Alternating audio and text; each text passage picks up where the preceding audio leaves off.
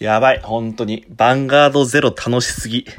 もう本当にずっとやってる。はい。あのね、バンガードゼロっていうゲームアプリがありまして、これまあちょっと前に話したカードファイトバンガードっていう僕の大好きなカードゲームのまあアプリ版ですね。遊戯王デュエルリンクスみたいなもんです。はい。まあちょっとルールが違った、まあほぼほぼバンガードみたいな、そんな感じなんですけれども。まあまあ、バンガード好きの僕としてはね、最近、最近っていうか結構、まあこれリリースがちょうど1年前ぐらいかな。えー、1年前ぐらいなんですけれども、まあ、バンガード好きの僕としては一応インストールはしてやってはいたんですけれども、まあ、そここまで熱も入れずに、なんかこう、まあ、ログインもたまにしかしないぐらいだったんですけれども、なんかここ最近めっちゃハマっちゃって、っていうのも多分僕の好きなデッキがね、ようやくバンガードゼロに実装されたんですよ。なんで僕のそのリアルで使ってたデッキがこっちでも使えるようになったよっていうことで、まあ俺のテンションが上がったっていうのもあるとは思うんですけれども、まあ単純に自粛でやっぱ外出られず人と話すこともできないっていうこともあって、まあなんかゲームやるかガンプラ作るかアニメ見るかなんて僕の生活なんてそんなもんなわけですよ。その中のたまたまアプリっていうものが今回ハマって、もう僕は今バンガードゼロになんかちょっとお熱っていう感じですね。もうようやくアクアフォースデッキがグローリーメールがようやく3枚揃って、まあメールストローム1枚もないんだけどね、グローリーメールが3枚揃ったので、まあちょっとぼちぼちアクアフォースデッキ育てようかなと思って、ってます。シャドウパラディンのファントムブラスターオーバーロードはね、ようやく4枚揃えたんですけれどもね。まあなんで、基本シャパラでやってるんですよ。僕はシャドウパラディンやってるんですけれども。まあ目標としてはアクアホースとシャドウパラディン。まあアクコはやっぱメイルジック。シャドウパラディンは、まあでもな、アジアサーキット編終わってな、多分な、次リンク上下編行くもんな。そうなるとね、結局ね、モルドレッドファントムとか実装されるわけでしょ、レイニングホームとか。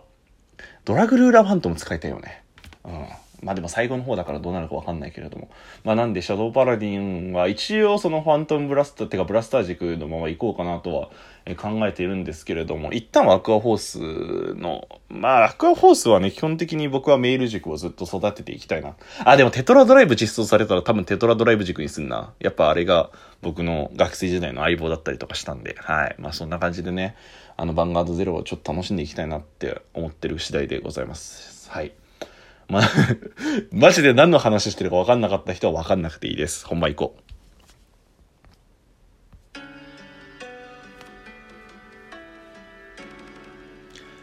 白黒ハンガーのちょっと隙間に放送局さあ、始まりました。白黒ハンガーのちょっと隙間に放送局お相手は白黒ハンガーのピルクル土屋です。この番組は寝る前の数分間やスマートフォンをいじってる時間など皆さんの寝る前にあるちょっとした隙間時間に僕らのたわいもない会話を聞いていただこうというラジオ番組です。ぜひ寝る前の数分間や、あ通勤通学の間時間に、えー、聞いていただけたらなと思います。はい、皆さんこんにちは、こんばんは、おはようございます。白黒ハンガーのピルクル土屋でございます。本日は白黒ハンガーピルクル土屋の個人会となっております。ぜひ、えー、お付き合いよろしくお願いいたします。まあね、えっと、まあ、前回ガンプラの話をして、まあその最後に RG のフルアーマーユニコーン組むっていう。なんかあれだね、今日専門用語というかその分かる人にしか分からないネタしか喋ってないね。もういいや。あのフルアーマーユニコーン作るって言ったんですけれども、それ購入して、現在作って、まあようやくほぼほぼできたんですけれども、まあちょっとだけあと微妙なパーツが足りなかったりとかするので、まあ明日はちょっと稽古でいないので、明後日日ぐらいには完成するかなっていう感じですね。もうこれ作るのにマジでほぼほぼ丸2日かかったっていうね。で、僕はそのガンプラ作りながらアニメを見るんですけれども、そのアニメを基本的にアマプラでも垂れ流しながら見てるんですけれども、ようやくあのー、話題になっています。話題になってんのかな？あの、俺がいる？やはり俺の青春ラブコメは間違ってる間違っているっていう。まあね、あの、まあ有名なライトノベルが原作のアニメがあるんですけれども、まあこれをね、ようやく僕は1期、2期で3期、今やってるんですけど、3期に突入したよっていう感じですね。すごくない？アニメがだから1クール、2クール分を消費したんですよ、僕は。ダブルオライザーとフラーマーユニコーンで。うん。で、あの、まあ、俺がいるも、まあ今ようやく追いついて、やっぱ面白いね。なんか有名なだけあるなって思った。俺友達にめちゃくちゃ見ろ見ろ絶対面白いからって言われて、なんかその、有名である程度時間がこう経っちゃったもので長いものって、正直あんま、なんか、とっつきにくくはあるんですよね、なんていうか。なんで、もう機会なかったんですけれども、まあ4連休ガンプラのんびりしながら何を共にしようかなって思った時、たまたま、その俺がいるが入ったんで、まあそれ見た、見させていただいたんですけれども、面白いね。やっぱなんかね、世の中で面白いって言われてるものはな、面白いんだなって 思いましたね。普通に。うん、まあぜひぜひ、今ね、ちょうど3期、3期が最終章なので、まあこれをね、あの、僕と同じようにガンプラ作りながら見てた人はあんまいないかもしれないですけれども、見てた人は、あの、今からでも遅くないと思うので、アマプラとかで見てもいいんじゃないでしょうかっていう感じですね。で、まあその、俺がいるが見終わって、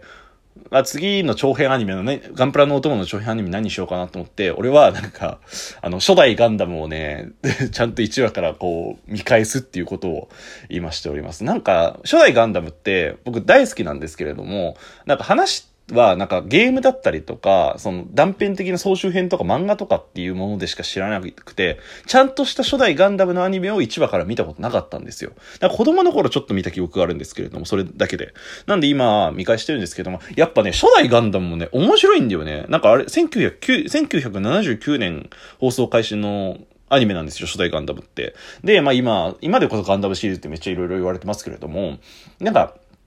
やっぱ、その、アニメとして普通に面白いなって思いました。もちろんね、作画もなんか、あの、昔の感じだったり、絵もそんなにすごく綺麗ってわけじゃないし、カッカクだしガンダムみたいなところもあって、その、映像美とかはないんですけれども、なんか話がね、結構ね、なんか、わか、なんか、なんでわかるなって共感とかじゃないんだけど、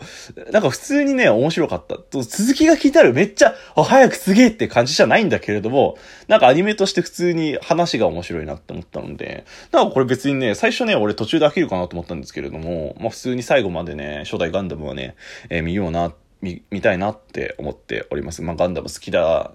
と言ってるからには、一一回くらいね、初代ガンダム全部見たいなって思います。で、初代ガンダム見終わったら、物語シリーズかな？物語シリーズも俺全然見てないんですけれども、なんかやっぱ長編で面白いって言われてるものは面白いって私知ったので、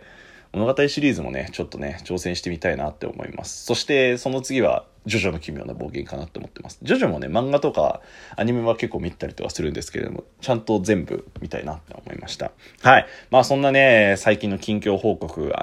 で、なんですけれども、今回は、あの、お題ガチャスペシャルの中から、お題ガチャスペシャルって僕基本的に、その、バババって、あの、一回途中でパッてなって、それに対して答えるみたいなことを、えー、やってるんですけれども、今回はこう、お題ガチャをパッパッパって回してって、これ面白そうだなって思うことについて、えー、話していきたいなと思います。タイトルはこちら。間違えた。お題、人前で泣いてしまったことであるっていうことになっております。いや、ありますよの回答ですよ。はい。まあ僕は結構涙もろい人間ではあるので、まあ結構いろいろなところで泣きがちと言いますか、まあそれこそちょっと前に話した映画すみっこ暮らしでもバンバン泣きましたし、あと、まあだから一番最初にその人前で泣いた、泣いた記憶っていうか人前でうん、そうだね、泣いちゃった記憶としては、あの、オールウェイズ三丁目の夕日を見た時だったっけそう、オールウェイズ三丁目の夕日を小学5年生、だから4年生の時に泣いて、泣いてじゃない、見て、涙がボロボロ流れて、初めてだったんだろうね、多分その、感動してな、つい涙を流してしまうっていうことが。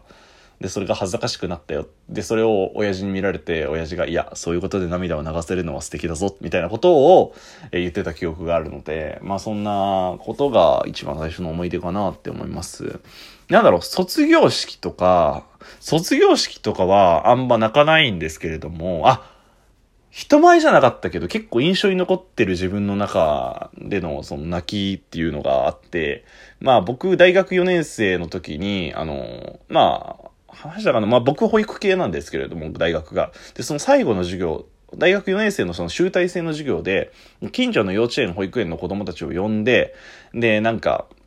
あの、まあ、ミュージカルみたいなお芝居を作って、マジで、脚本から、照明から、あの、キャラクターから衣装からもうすべて生徒たちが作ってでやるみたいな、えー、講演するよみたいな。で、近所の子供たちに見てもらうみたいな。で、これがマジめちゃくちゃ辛くて、あの、それっていうのも、やっぱ、もうほんと上半期全部消えるんですよ。この授業のおか、せいって言い方ちょっとね、あれ良くないけどね。まあ、この授業のあれで。で、あのーまあまあやらせていただいたんですけど、その際僕監督になりまして、まあ監督っていう一応立場なので、まあ名ばかりでしたけれども、やっぱりこう、いろんな人の話聞いたりとか、調整したりとか、気遣ったりとかしてたわけですよ。で、あのーまあその中で、まあようやくそれが終わって、よし、終わったみたいな感じになって、まあ打ち上げで結構盛り上がって、みんなお疲れみたいな感じで盛り上がって、で、まあその後二次会行ったやつは行ったのかな？まあ結構皆さんやっぱ気持ちの息が、糸が取れたのかベロンベロンにみんな酔っ払ってたんですけれども、まあその中で、こう、まあいろいろ多分タクシーを呼んで帰るやつだったり、その、親が迎えに来たりとか、いろいろな、えー帰宅方法あったんですけれども、で、なんか、本当にひどいやつもいたんですよ。なんかもうゲーゲーしちゃって帰れないみたいな。で、そういうやつはなんか友達とか別の友達とか、しっかりしてる別の友達とかにこう、あの、支えられて、大丈夫か？つって解解放されて帰っていったんですけれども、僕は、まあなんか、そこそこ酔ってましたけれども、そんなに、あの、まあ、ひどい帰れないってことじゃなかったんで、まあ手がかからない子だったので、まあじゃあ俺は普通に帰るわ、つって一人で帰ったの、お疲れ、みたいな感じで一人で帰ったんですよ。で、その帰り道に、なんかやっぱ緊張の糸が切れたのかわかんないですけど、まあ帰るじゃない、こうテクテク歩きながら帰ってるじゃないですか。で、え、あの家まで結構距離があったんですよ。で、そのテクテク帰ってる時に、まあお供として音楽を聴くじゃないですか。で、その時に、まあたまたまミューズの、それは僕たちの奇跡っていう曲があるんですけど、検索して聴いてほしいんですけど、それは僕たちの奇跡っていう曲の時に、それ聞きながら、俺わかんないけど、めっちゃ泣いちゃって、夜中です。夜中の本当打ち上げ終わってだから、12時とか1時ぐらいなんですけれども、その帰り道にボロボロ泣いちゃって、なんかミューズの歌がたまたま刺さったんでしょうね。本当に。なんか、2番の、不意に、不意に見上げた空、こ、こんなにも青いよみたいな、大丈夫諦めないでみたいな歌詞が、なんかめっちゃ刺さって、めっちゃミューズいいこと言うやと思いながら、ボロボロ泣いちゃったよっていう記憶があります。なんかやっぱり、そこで、やっぱ自分の抱えたものだったりとか、あ、本当に俺がやっってたことって本当にこれでようやくちゃんと完結できたんだなって思って、泣いたのかなって思いました。まあこれは人前で泣いたことっていうよりも、俺が泣いたエピソードの話でした。はい。お相手は白黒ハンガーのピルクル土屋でした。じゃあねー。